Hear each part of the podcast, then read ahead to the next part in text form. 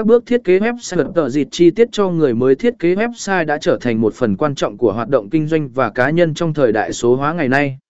WordPress, một hệ thống quản lý nội dung phổ biến, cung cấp một nền tảng mạnh mẽ cho việc tạo ra các trang web chất lượng cao mà không cần biết nhiều về lập trình. Dưới đây là 8 bước chi tiết để bạn bắt đầu thiết kế website tờ dịt ngay cả khi bạn là người mới. Bước 1. Xác định mục tiêu và nội dung. Trước hết, bạn cần xác định mục tiêu của trang web. Điều này bao gồm việc xác định liệu trang web sẽ được sử dụng cho doanh nghiệp,